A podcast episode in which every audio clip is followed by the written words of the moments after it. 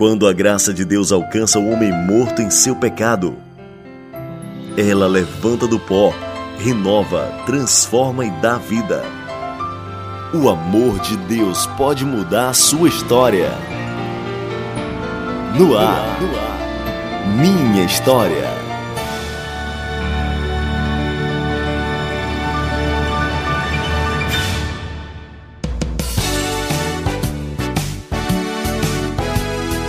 Muito bom dia, mais um programa Minha História na Rádio Ceará FM 102,7. Que bom estar com você neste final de semana maravilhoso.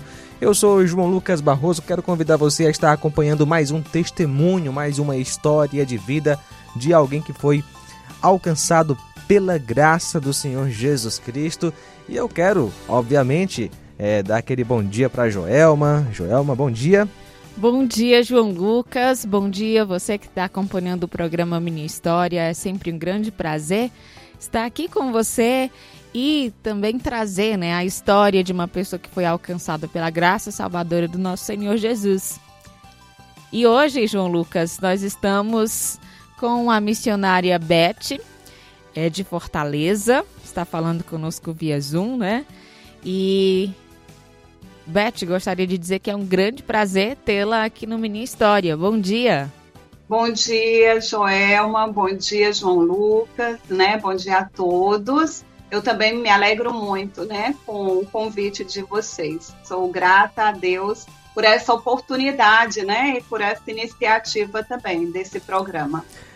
Beth, é um prazer recebê-la aqui no programa Minha História. Bom dia. Agora, para quem não lhe conhece, é, para quem não tem ainda informações sobre a sua pessoa, quem é a missionária Beth? Ah, meu nome é Elizabeth, né? Mas é, abreviando, então, sou chamada de Beth ou missionária Beth. Eu sou missionária da APEC, Aliança Pro Evangelização das Crianças. Eu sou brasiliense de nascimento, mas cearense de criação e coração. Eu nasci em Brasília, mas fui criada em Crateús, né? Pertinho aí de Nova Russa. Pois é. Fui criada aqui no sertão do Ceará. E eu estou sou missionária há 32 anos, mas estou servindo na missão APEC há 30 anos. Então eu, tô, eu estou aqui em Fortaleza há 16 anos, né? Servindo aqui em Fortaleza há 16 anos.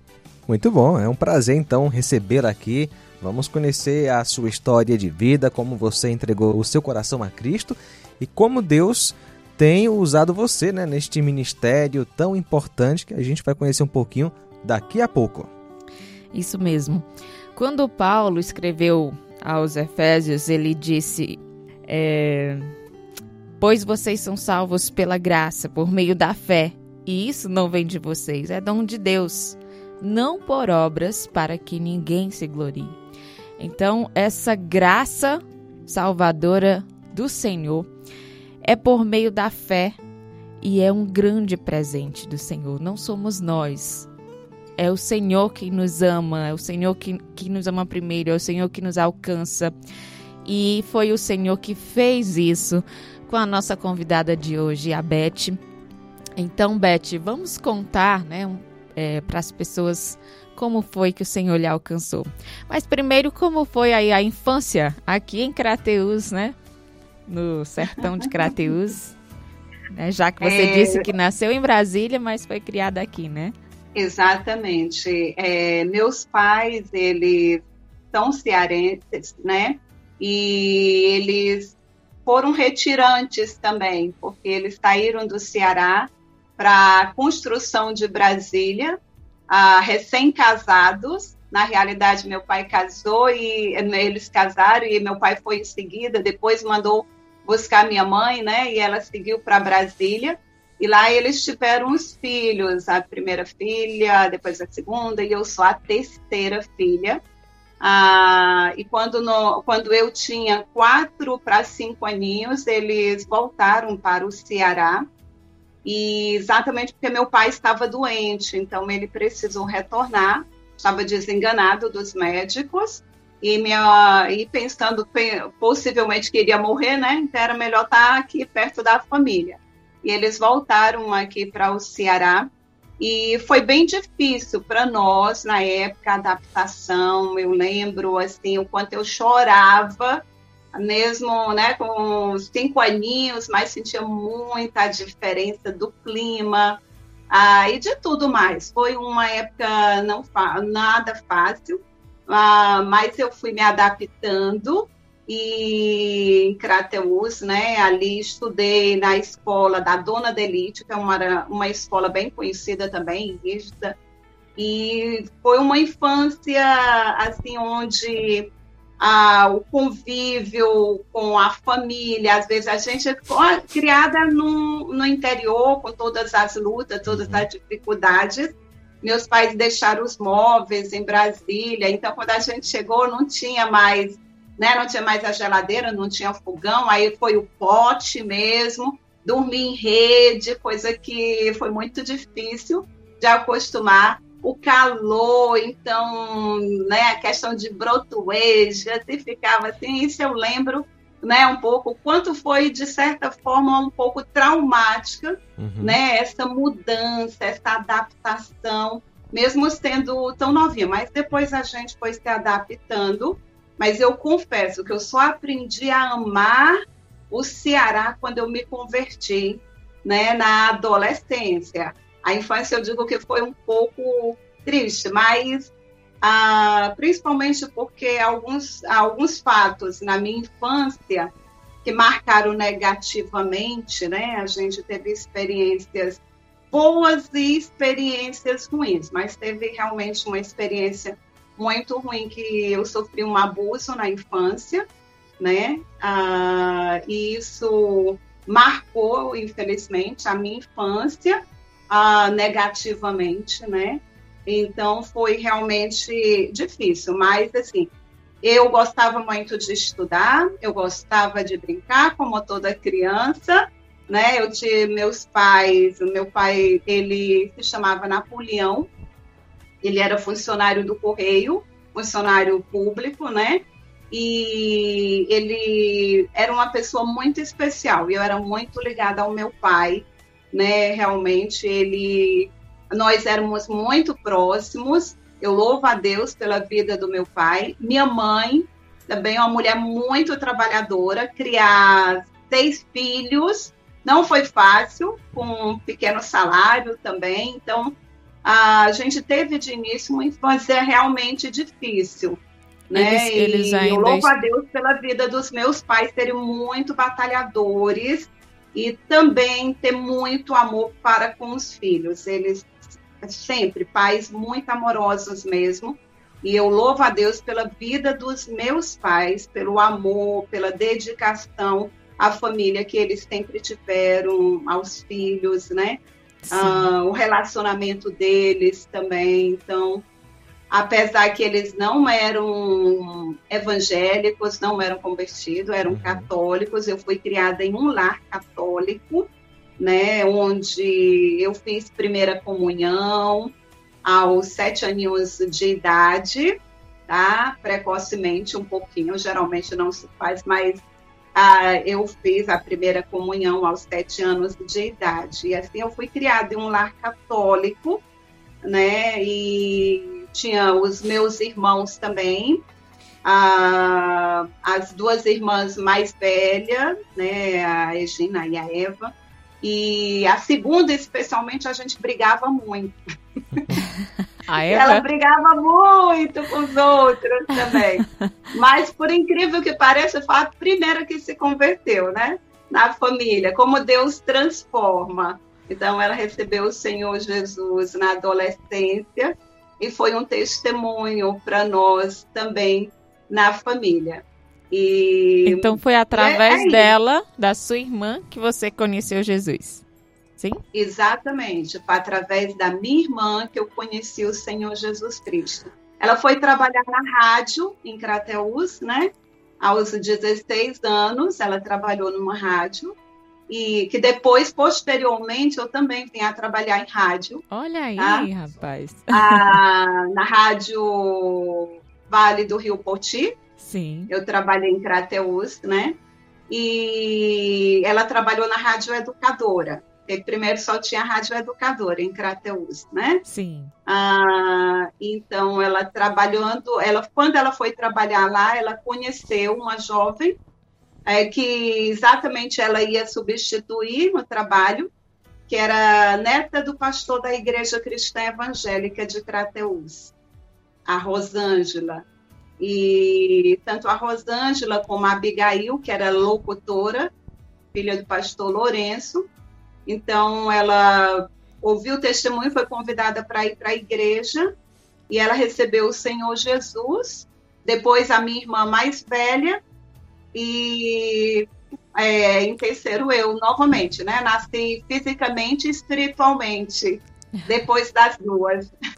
Agora, como foi, é, Beth, a, a, reação da sua família, que era católica, à conversão da sua irmã, que foi a primeira a entregar a vida a Cristo?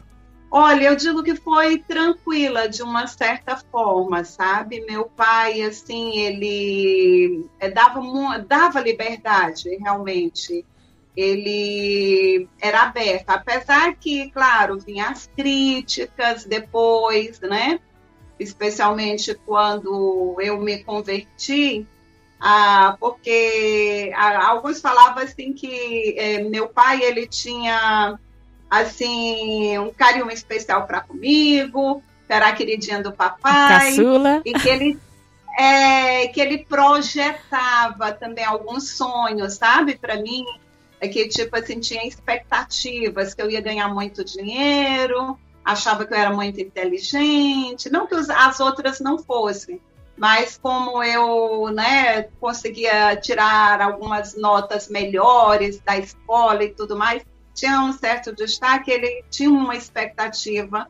Ah, ele também fez direito, né? Ele é, atuou como advogado já na, quando aposentou do Correio e e ele tinha uma expectativa também que eu fosse juíza. Aí, quando eu me converti, aí teve um pouquinho mais de dificuldade, ah, principalmente porque eu acho que ele ficou receoso de, eu, né, de mudar de, de direção também. Como espiritualmente, é, realmente a gente muda, e muda muito, né? E muda também alguns alvos que realmente aconteceu. Aí, mais de início era tranquilo, não houve, tipo, perseguição, mas depois havia, assim, algumas críticas aos pastores, à igreja, e também por outros membros da família, por que que você deixou a nossa religião? Né? Então, havia esse questionamento. E como eu disse, eu estudei na escola da Dona Delite, que, é um, que era uma escola bem católica mesmo, onde no mês de maio tudo tem a, toda aquela veneração a Fátima, né? E eu fiz parte disso, então eu, inclusive, dei aula depois também na escola da Dona Delite. Fui convidada a ser professora, né? Mesmo antes de fazer o curso na época, a, o pedagógico, que era o antigo normal. Interessante. E os seus pais hoje são crentes? Conheceram o Senhor meu Jesus? Pai, meu pai se converteu de, depois de 18 anos da gente orar por ele. E minha mãe também recebeu o Senhor Jesus como seu Salvador. Que bom. Ah, eu louvo a Deus porque eu sempre orava para que o meu pai, porque ele sempre dizia assim, né? E meus avós eram católicos, meu pai era católico e eu vou morrer católico, né?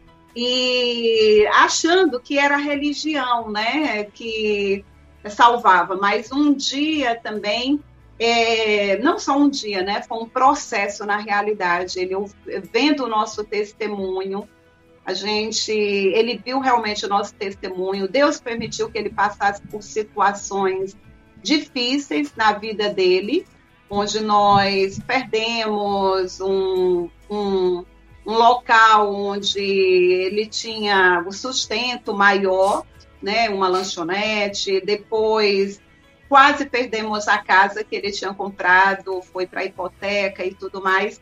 Ou seja, foi necessário que ele perdesse algumas coisas para ele entender também a soberania de Deus, né? E ele reconhecer que precisava realmente de Jesus, que não é só uma religião, mas é realmente termos Deus. E ele buscou entender também qual o caminho a seguir. Ele pediu para Deus é mostrar para ele qual era o caminho certo, se era o caminho das filhas, ou se era o caminho que ele estava, né? Uhum. E Deus manifestou para ele também, mostrou realmente para ele que o caminho certo era Jesus, aquele que a gente estava seguindo o caminho de Jesus. Não por uma religião, mas ele pôde tomar a decisão. Foi batizado também, né? Na, foi batizado aqui em Fortaleza por um missionário da UESA, pastor Joey Golsen, né? Que inclusive trabalhou em Nova Russas, né? Serviram como missionários, ele e o pastor James.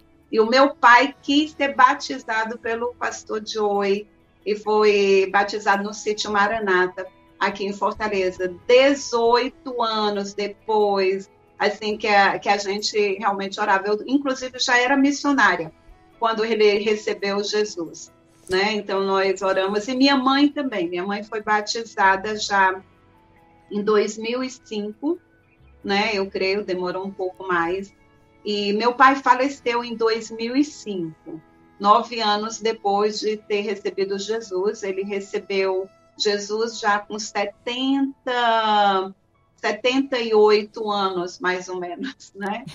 Então a gente esperou um bom tempo. Eu tinha 14 anos quando eu me converti.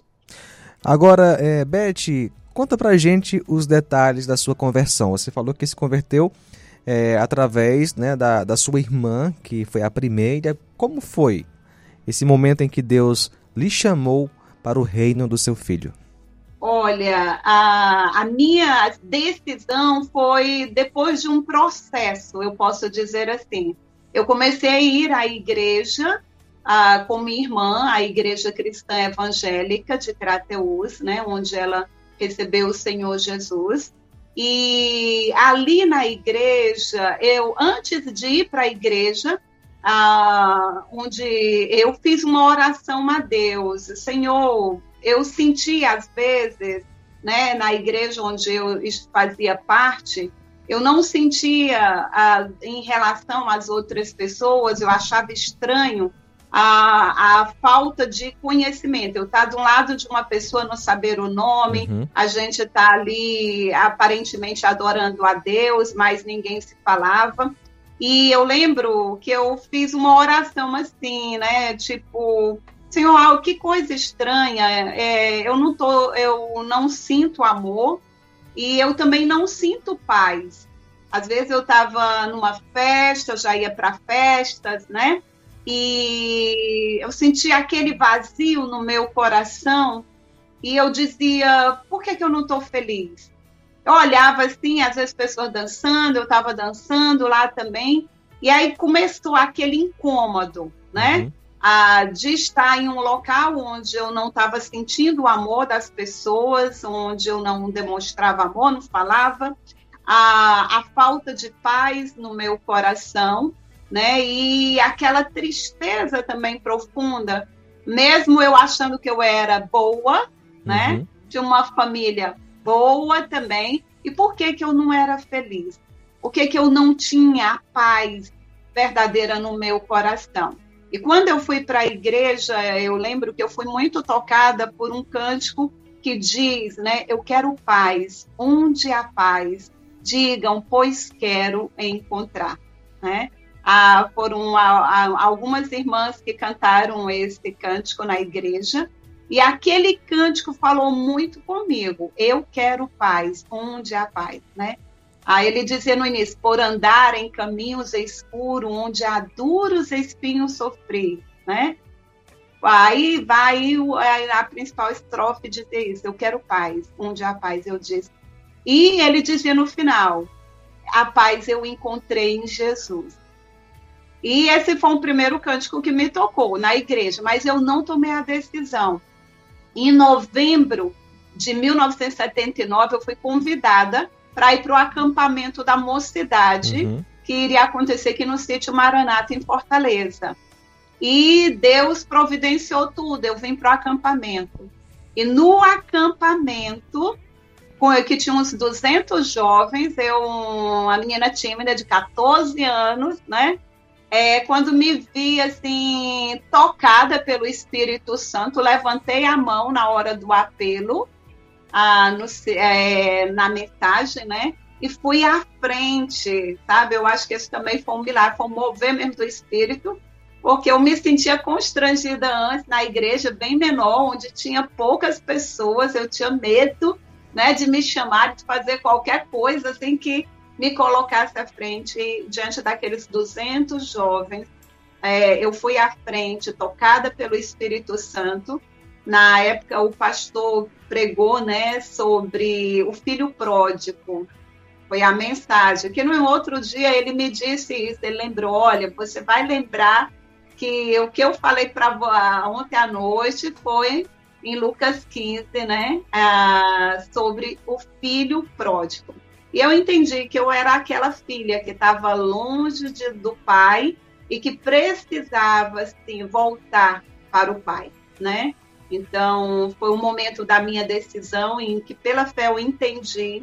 E depois veio, claro, um processo também é, de crescimento, né, de desenvolvimento espiritual. Eu confesso que eu não entendi tudo. Ah, algumas vezes antes, quando eu era abordada por alguns da igreja, né, perguntando se eu não queria receber Jesus e ou, ou você vai fazer como sua irmã, eu dizia não, eu não vou mudar de religião.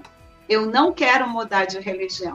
Porque eu não entendi até o momento que na realidade não era só uma mudança de uhum. religião, era uma mudança de vida, né? Era uma mudança de tudo, de paradigma, né? De confiança realmente que eu estava depositando a minha fé em Jesus Cristo. Como foi lido o versículo, pela graça sois salvo mediante a fé, uhum. isto não vem de vós, é dom de Deus, é um presente de Deus a salvação. Então eu pude entender que não dependia das minhas obras e que eu estava perdida, que eu era pecadora e que eu precisava de Jesus. Então, foi esse o momento, né? No dia 2 de novembro de 1979, eu digo, no dia dos mortos, eu nasci de novo, né? Eu nasci de novo. E geralmente eu faço até, às vezes eu publico no Face, né? E alguns eu coloco, gente, hoje é o meu aniversário, que eu nasci de novo. Aí o pessoal começa a me dar parabéns pensando que é o meu aniversário de nascimento físico, né? Aí no uhum. dia 2 de novembro eu nasci de novo. Muito bom. E, e como foi, né, viver esses, esse primeiro momento com Cristo, né? Como foram os primeiros dias desfrutando dessa paz?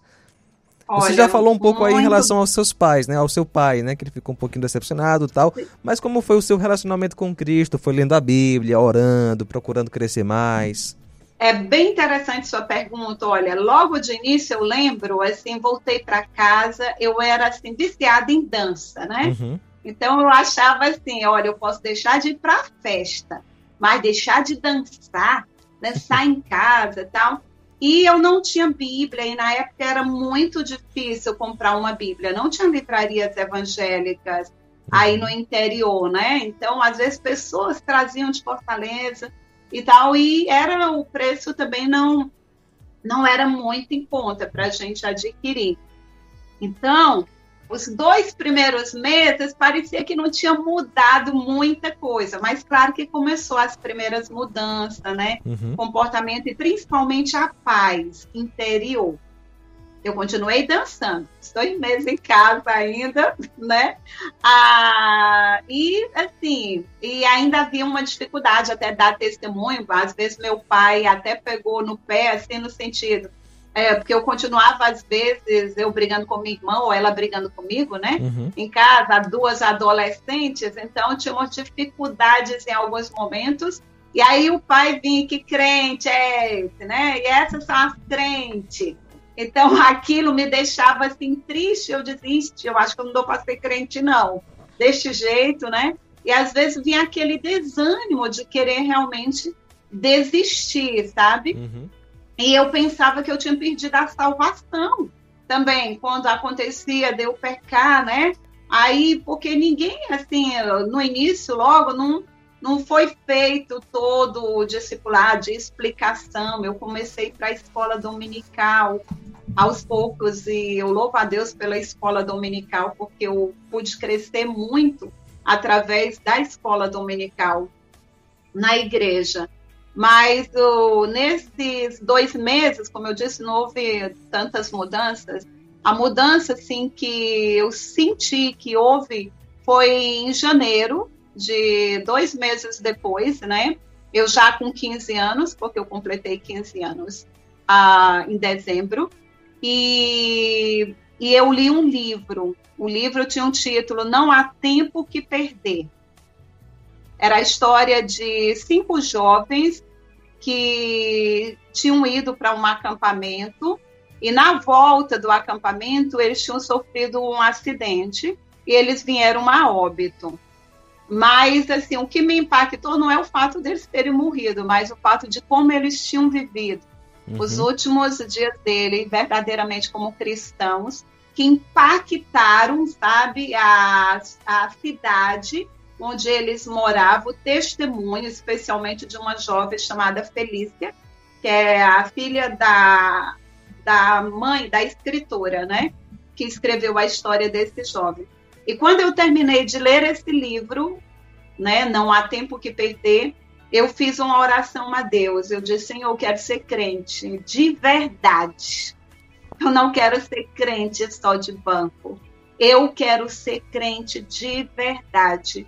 E eu quero ler a tua palavra, eu vou me dedicar, eu quero realmente viver essa fé de verdade. E a minha mãe tinha dado um, um dinheiro para eu comprar o meu presente de 15 anos, de aniversário. Era o presente dela para mim, né? Que era em torno de 150 reais, 250 reais hoje. E eu peguei aquele dinheiro e adquiri minha primeira Bíblia. Que presentão, daí, então, hein?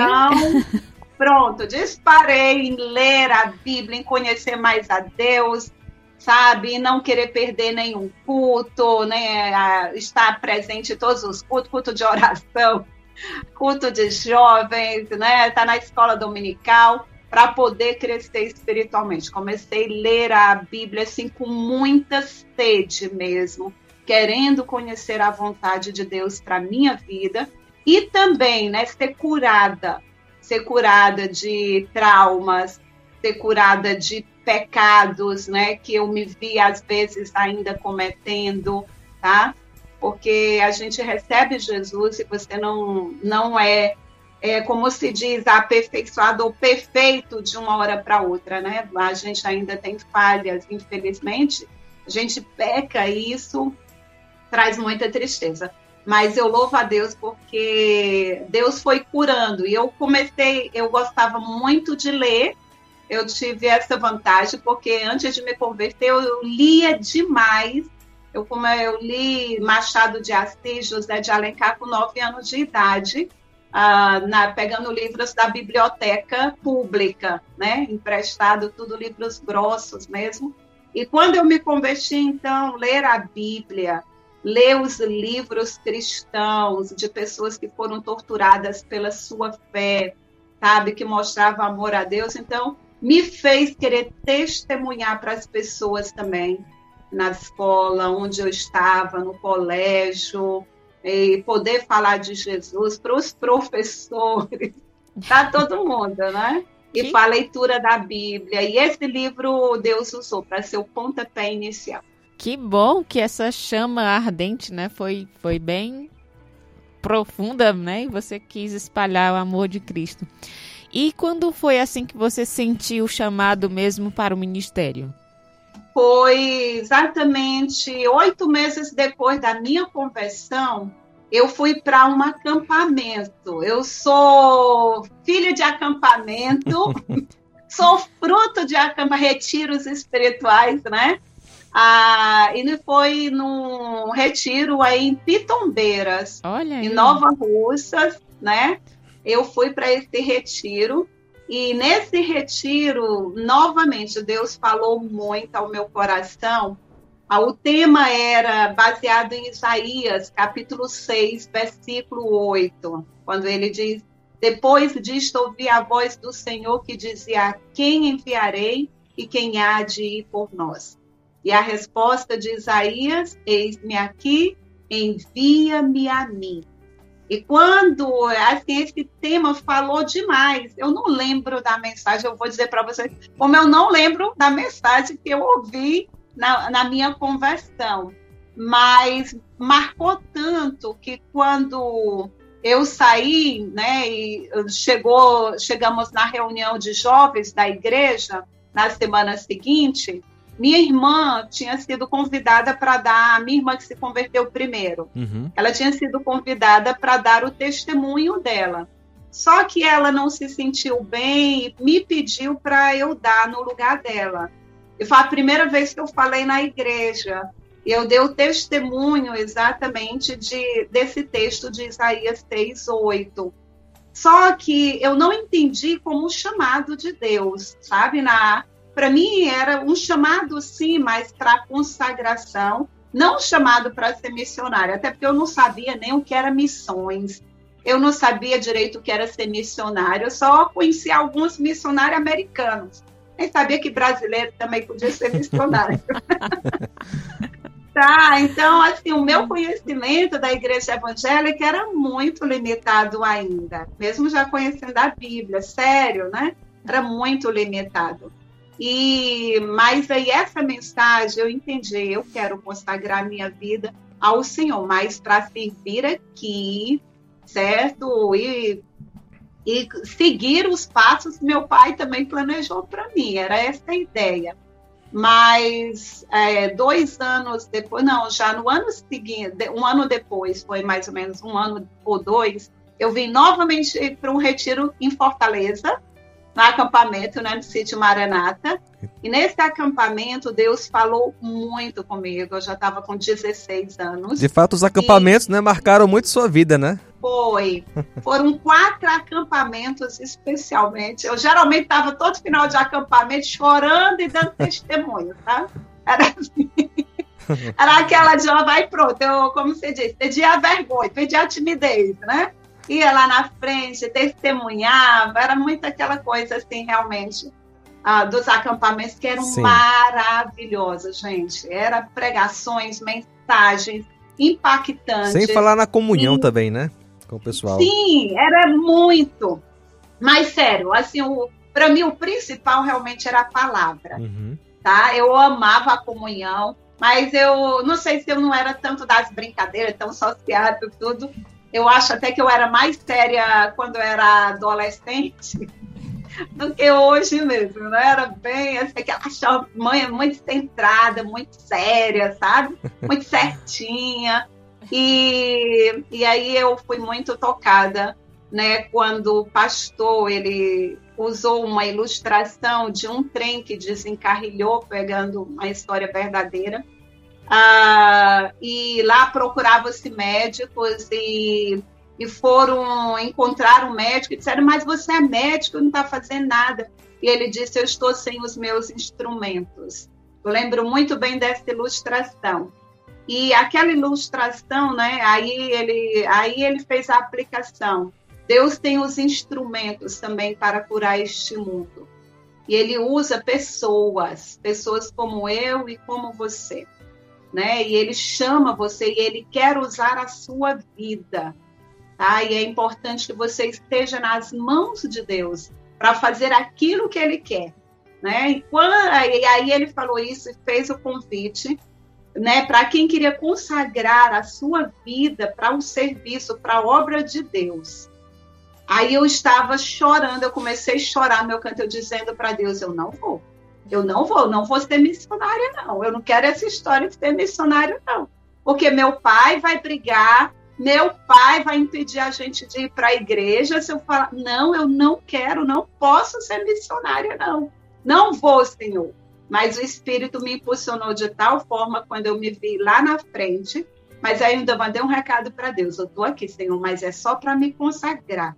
Eu não vou sair daqui eu não vou ser missionária, é só para me consagrar, que eu estou aqui na frente, né? E assim foi, eu demorei, né? Foram no outro acampamento de novo. e Deus, e nas mensagens na igreja, ouvindo o cântico, às vezes eu não cantava, eu parei de cantar aquele cântico, tudo entregarei. Sim, por ti, Jesus, tudo deixarei. Eu disse, é mentira, eu não vou deixar, não.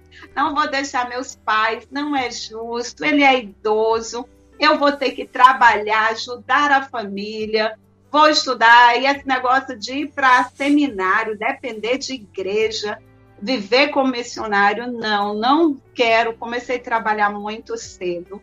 Desde criança a gente fazia alguma coisa para ajudar a família. Então eu disse não, não, não é. Mas foi assim o meu chamado inicialmente, né? Até que aos né, eu aceitei de ir para o seminário mesmo, ah, já com 20 anos, tá? Isso, então, passaram-se... Foram cinco anos de luta, dizendo não para Deus. E como você se rendeu? Por que você se rendeu? A gente sabe que foi o Espírito Santo, né? Mas como foi esse momento de se render e dizer, Senhor, agora eu vou, eis-me aqui? Olha, foi quando eu entendi que eu estava sendo Jonas na minha família. Eu Verdade. estava querendo salvar minha família, né, meu pai. Ah, na época eu estava trabalhando na rádio também, eu vinha trabalhar e ajudava a minha família. E como eu disse, foi um período difícil porque meu pai, né, ele perdeu alguns recursos, alguns bens, estava sem condições de pagar, inclusive a nossa casa, de quitar a nossa casa. Então a situação e minha irmã essa que se converteu primeiro, ela foi para o seminário. Uhum. E para ela também foi tranquilo ela ir para o seminário. Mas eu imaginava que se eu falasse para o meu pai que eu também queria ir para o seminário, ele ia proibir a gente de ir para a igreja. E não somente eu, mas meus irmãos caçula, minhas irmãs caçula, que, se de, é, que receberam Jesus também. As outras duas também tinham recebido Jesus. E minha irmã mais velha. Aí eu chorando, eu dizia: Deus, meu pai não vai deixar. Ele não é crente, ele quer que eu estude, que eu ganhe dinheiro. Ele nunca vai aceitar eu ser missionário. E eu chorei, disse para Deus: Olha, eu tô pronta aí, mas eu sou covarde. Eu não vou ter coragem de falar para o meu pai, não, Senhor. E aconteceu do meu pai vir conversar comigo e dizer assim, filha, é, eu soube que você está querendo ir para o seminário. E eu, como assim que soube? Sua mãe falou. E eu, minha mãe?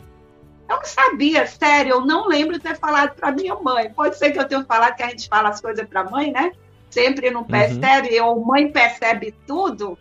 E ela falou para ele. E ele disse: É isso que você quer mesmo? Você acha que vai ser feliz assim? E eu disse sim, eu creio. E ele disse: Pois pode ir. Para mim, esse foi o maior milagre. E foi esse milagre que, inclusive, diante das lutas que eu passei no seminário, né, me fizeram perseverar, inclusive no ministério também. A convicção de que não tinha outro jeito uh, realmente de eu ir para o seminário se não fosse através, assim, de certa forma, da aprovação do meu pai. E essa aprovação, para mim, foi um milagre de Deus, sabe? Foi o maior milagre ele ter permitido eu ir para o seminário e ele me procurar quando eu já tinha dito para Deus: eu estou pronta aí, mas eu não tenho coragem de ir. Tanto é que quando ele veio me falar, já estava assim às vésperas, né, do início do seminário, aí não deu mais tempo, eu tive que prorrogar mais um ano. E eu pedi também para Deus, assim, Senhor, eu quero que o Senhor me abençoe, eu não quero essas lutas que eu estava passando no trabalho, lutas que eu estava passando em casa com um problema financeiro. Eu disse, eu não quero entender que minha ida para o seminário é uma fuga. Então, abençoa, faz com que as coisas melhorem também. E Deus abençoou de tal forma que foram melhorando um pouco. E no meu trabalho, eu digo que foi o melhor ano, né? De progresso, tudo assim. e que, de certa forma, alguns perguntaram, como que você vai deixar o trabalho agora, agora que está melhor? Mas era exatamente por isso que eu ia, né, na uhum. certeza de que Deus estava confirmando. E o outro milagre também para mim seria a questão do sustento. Porque quando eu aceitei o chamado de Deus, eu disse para Deus, Senhor, meus pais não são crentes. E eu não quero que o ministério seja escândalo para eles. Então, meu pai nunca vai saber que eu estou precisando de alguma coisa. O Senhor vai me sustentar. Eu não tenho sustento e eu não vou pedir para eles. Eu usei a rescisão do meu contrato, né? Com a emissora, tudo, e que eles me colocaram como despedida, que foi uma benção, porque uhum. eu tive, né? A, um ganho a mais, mas usei para pagar as primeiras mensalidades e as demais foi pela fé, porque meu pai me ligava no seminário e dizia: filha, está precisando de alguma coisa? E eu, não, tá tudo bem. Mas não estava muitas vezes. E, e, e, qual foi o seminário que você cursou? Eu fiz o CETESTEB, Seminário Teológico Cristão Evangélico do Brasil, em Anápolis, Goiás. É um seminário interno, né? É seminário interno, exatamente onde era, como você diz, não tinha como trabalhar para ter o sustento, onde eu tinha que depender realmente de Deus, principalmente que eu tinha feito esse propósito, e na época a igreja não pôde me ajudar, a minha igreja, até porque ela já ajudava outros seminaristas, né, e estava recebendo um novo pastor, passando por dificuldades, e eu tinha servido na igreja, né, Deus deu oportunidade de ser professora das crianças, na igreja dos juniores, ser presidente de mocidade e também ser secretária da diretoria da igreja. Então eu sabia a situação financeira da igreja e eu fiquei constrangida de pedir à igreja para me ajudarem. E, né? e no caso, e... Deus usou qual fonte para lhe ajudar? Pessoas que foram é, ofertando? Muitas pessoas que eu não, não conheci. Uhum. Eu lembro no primeiro semestre no seminário, assim, no mês de junho, quando a gente deveria, em julho, sair para os campos, né? Porque uhum. a gente tinha um trabalho nos campos, tanto nos finais de semana, como também um mês de férias, a gente iria servir. E eu estava sem pagar a mensalidade do seminário já há uns dois meses. E eu entrei em pânico. Eu fui para o meu quarto né? No dia que foram, é, a gente foi distribuída para os campos, eu ia ficar num campo perto do seminário. E eu fui para o meu quarto, me ajoelhei na minha, ao lado da minha cama e chorando eu disse: Deus, tá errado. Eu estou aqui, mas eu estou devendo para o seminário e eu não sou acostumada a dever para ninguém. Eu não acho certo sabe? Eu querendo ensinar Deus, né? Aí eu não acho certo, então eu vou embora. Aí eu me vi indo para Brasília, sabe? Pegando minha malinha, que não tinha nem rodinha, que era pesada que só, minha malona na realidade, e indo para Brasília, para a casa dos meus padrinhos, como eu fui criado em um lar católico, tinha uns padrinhos, procurar alguém da família para ficar lá e trabalhar, para ganhar o dinheiro para pagar o seminário. Então você estava né? decidida a deixar, né, dia, né, o, o, o seminário, porque enfim não tinha dinheiro para pagar, né? Porque eu estava devendo, uhum. né? O seminário eu tinha, tinha comida, tinha estudo, mas eu não estava pagando, então tá errado. Vou embora. E aí passou, não sei se uma hora depois desse meu desabafo com Deus, né? Eu fui chamada na secretaria do seminário. Eu, pronto, agora vão me cobrar.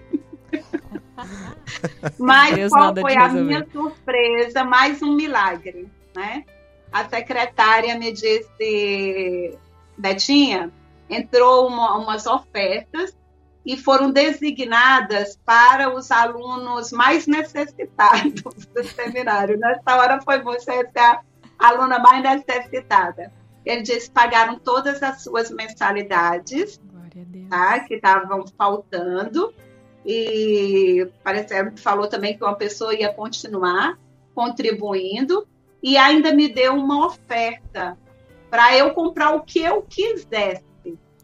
Eu digo para vocês, eu estava precisando de muitas coisas de uso pessoal, uhum. mas não foi isso que eu fui comprar com aquela oferta. Havia uma livraria no seminário, eu fui para a livraria, eu não podia comprar nenhum livro, eu não tinha livros, eu pegava todos emprestados da biblioteca, e eu não tinha dinheiro para lanche, eu não tinha dinheiro para nada.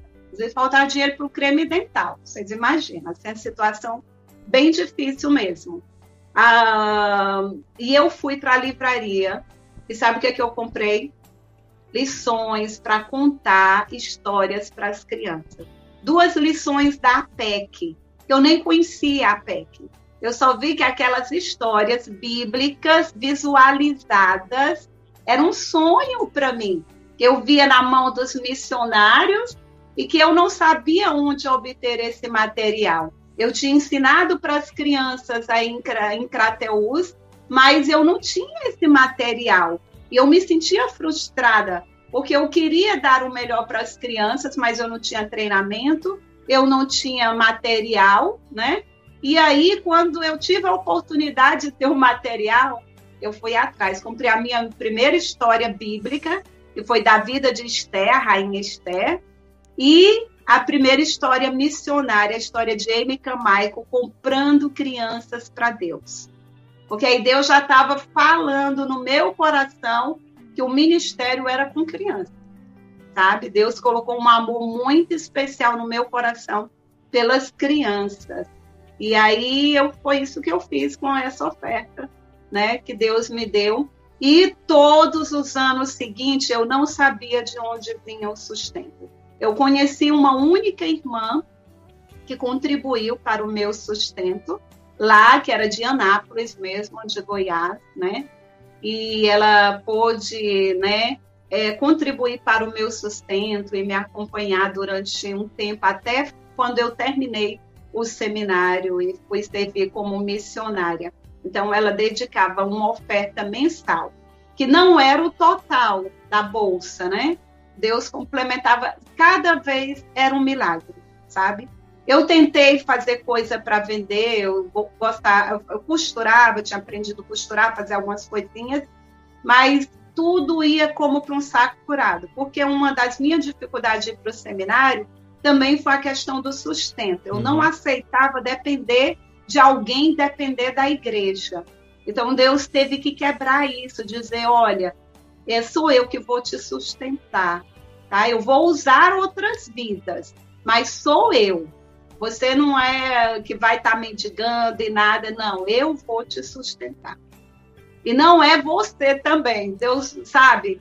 Eu tentei fazer tendas como Paulo, mas parece que as minhas tendas ia tudo para um assim um saquinho furado, não dava certo. Até no seminário. É incrível, assim, não dá. Eu tive que depender mesmo de Deus, porque foi uma prova de fé também para minha vida, né? Depender totalmente de Deus e não das minhas forças. Eu era muito independente, comecei a trabalhar cedo uhum. na adolescência, tá? Então foi uma fase que o Senhor uma fase que o Senhor teve que trabalhar na sua vida, né? Uma área. Foi, Certo. Né, e... De mostrar que eu não era, né, não dependesse de mim, dependesse dele realmente. Certo. E, e esse casamento com a, com a PEC. casamento com... Falar em é casamento. É Falar em casamento, é, você decidiu. É, você casou, conheceu alguém ou você tem vivido exclusivamente para o serviço do Senhor? Eu sou, é, eu sou solteira, né? ah, eu sirvo total, assim, eu poderia ter casado, né? Mas eu não casei. Ah, algumas pessoas às vezes perguntam, né? Mas missionário da PEC não pode casar? Pode sim. A maioria são solteiras? São, né? Principalmente as mulheres, mas ah, os homens não, todos casados. Quase todos, na realidade, só tem um solteiro mas é, eu sigo de tempo integral a missão. É quase um casamento mesmo. Pois né? é. A eu gente já está quase. Com amiga. Eu sou noiva da Aliança para a Evangelização. então vamos falar aí da, da PEC e de algum. É, vai ter um encontro também, né? Agora nesse final de semana, Beth. Se você quiser falar e... também, depois você fica à vontade, tá bom? Certo. Olha, a PEC, essa missão, Aliança Pro Evangelização das Crianças, é uma missão que Deus me chamou para trabalhar nela. Uh, uh, eu já era missionária, eu vim trabalhar aqui em Messejana como missionária da Igreja Cristã Evangélica de Messejana. Deixa eu só e... perguntar se aquelas aquelas lições, primeiras lições que você comprou lá no seminário ainda, se teve assim alguma ligação ou não? Um, não assim que eu percebi. O que teve certo. realmente a ligação no seminário teve a matéria de evangelismo de crianças, né? E a professora ela tinha feito o Instituto de Liderança. E a minha irmã que se converteu primeiro, que foi para o seminário primeiro, foi primeiro para a PEC também.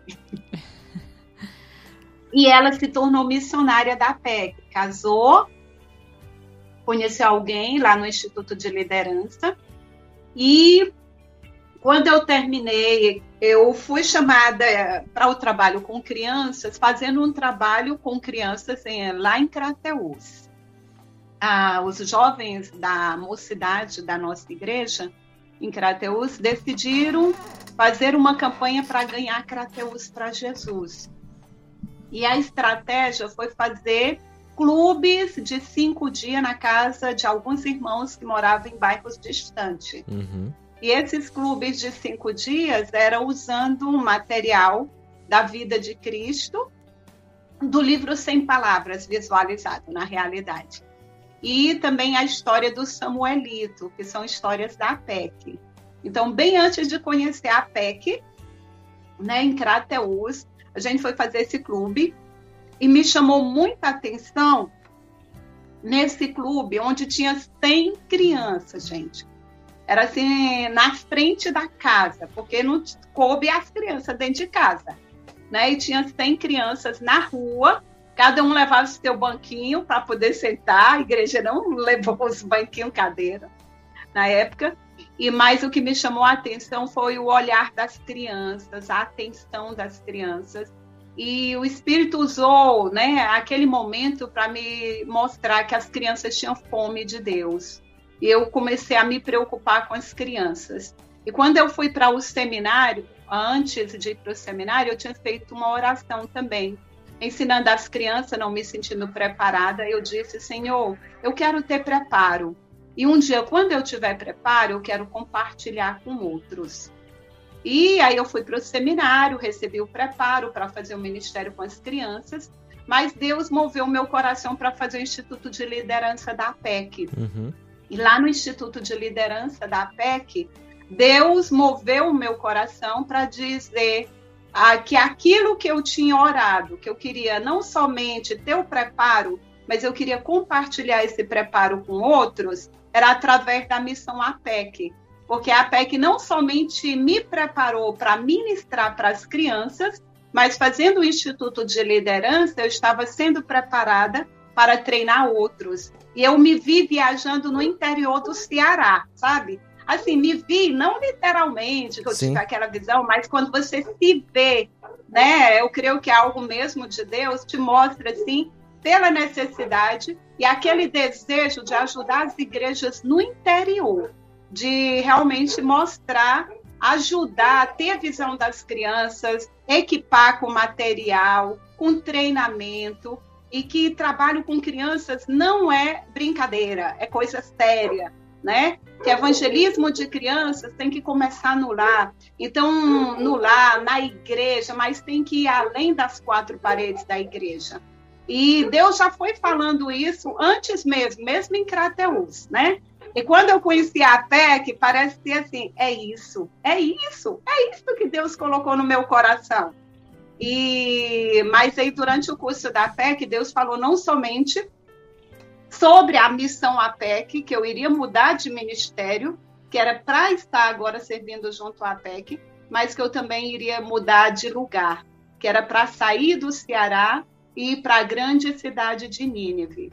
Isso também para mim foi algo difícil, estranho, porque eu voltei para o Ceará, porque eu dizia: ninguém quer ir para o Ceará. Eu quero voltar para o Ceará. Né? E aí eu venho para o Ceará, fico um, um ano e Deus me diz: vai para a grande cidade de Nínive, que era São Paulo. Me manda para São Paulo, né? Eu indo para a PEC e tudo. Eu voltei ainda para o Ceará para ter a aprovação da igreja que eu sempre achei importante ser enviada pela igreja, ter a aprovação da igreja, mesmo que não pudesse me ajudar financeiramente, e também dos meus pais, né? Quando foi para ir para o seminário, entendendo que Deus inclina o coração do rei. E Deus então confirmou, claro que não houve alguma resistência, até eu lembro o pastor Joey foi conversar comigo, o Ceará precisava mais mas eu entendi que não é sobre o lugar que necessita mais, mas onde Deus quer me usar também. Necessidade tem em todos os lugares. E naquele momento Deus queria que eu fosse para São Paulo. E hoje eu entendo.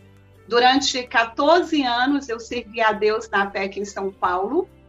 Lá eu tive a oportunidade de ir para a África também, né?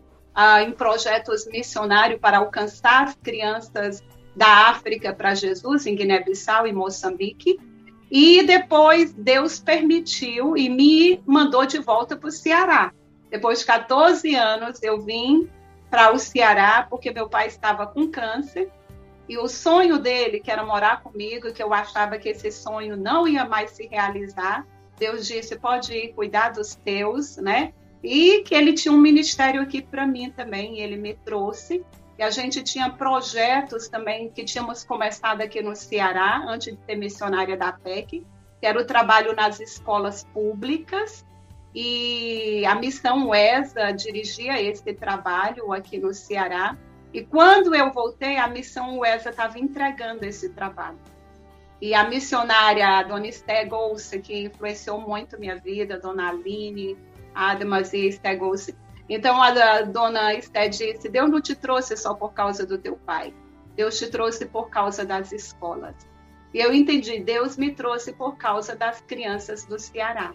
E a gente tem alcançado o estado do Ceará, né, através do Ministério da Fé. Eu digo que eu já viajei para os quatro cantos do Ceará, levando treinamento para professores de crianças, levando material da APEC. Nesse final de semana a gente vai ter um curso em Boa Viagem, né, onde nós vamos estar falando ah, sobre evangelismo de crianças e discipulado de crianças, tanto através de escola bíblica de férias, como na igreja, no culto infantil, e outras estratégias também. Vai ser na, na igreja congregacional de Boa Viagem. Estaremos lá, se Deus quiser, sábado o dia todo. Se alguém se interessar, pode falar comigo é, no meu WhatsApp, tá? Tem o Facebook também, Elizabeth Soares, e tem o Facebook da APEC, o Instagram também, que é a APEC no Ceará, tá? Você pode entrar em contato ah, com a APEC no Ceará. Ou se quiser ligar para mim, também pode ligar no 85999 91 7686. Muito bom, é, missionária Beth, foi um prazer conversar com você. Temos uma última pergunta, uma pergunta muito importante. É, você pode responder em poucas palavras. Quem é Jesus para você? Jesus é o meu Senhor, o meu Salvador, né? Aquele que me salvou, que me libertou do pecado e curou todas as minhas feridas. Ele é o Senhor, ele é Salvador, o meu Salvador. Muito bem, missionária, foi um prazer conversar com você. Que Deus possa lhe abençoar, que a sua história possa ser usada por Deus para alcançar muitas vidas. Muito obrigado pela sua participação Amém. aqui no programa Minha História. Amém, obrigado. Que bom que você aceitou ao, ao nosso convite, Elis, é, Elizabeth, né?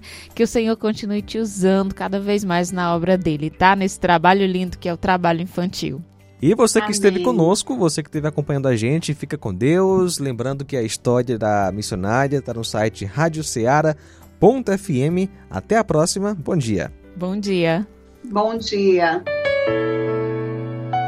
O amor de Deus pode mudar a sua história.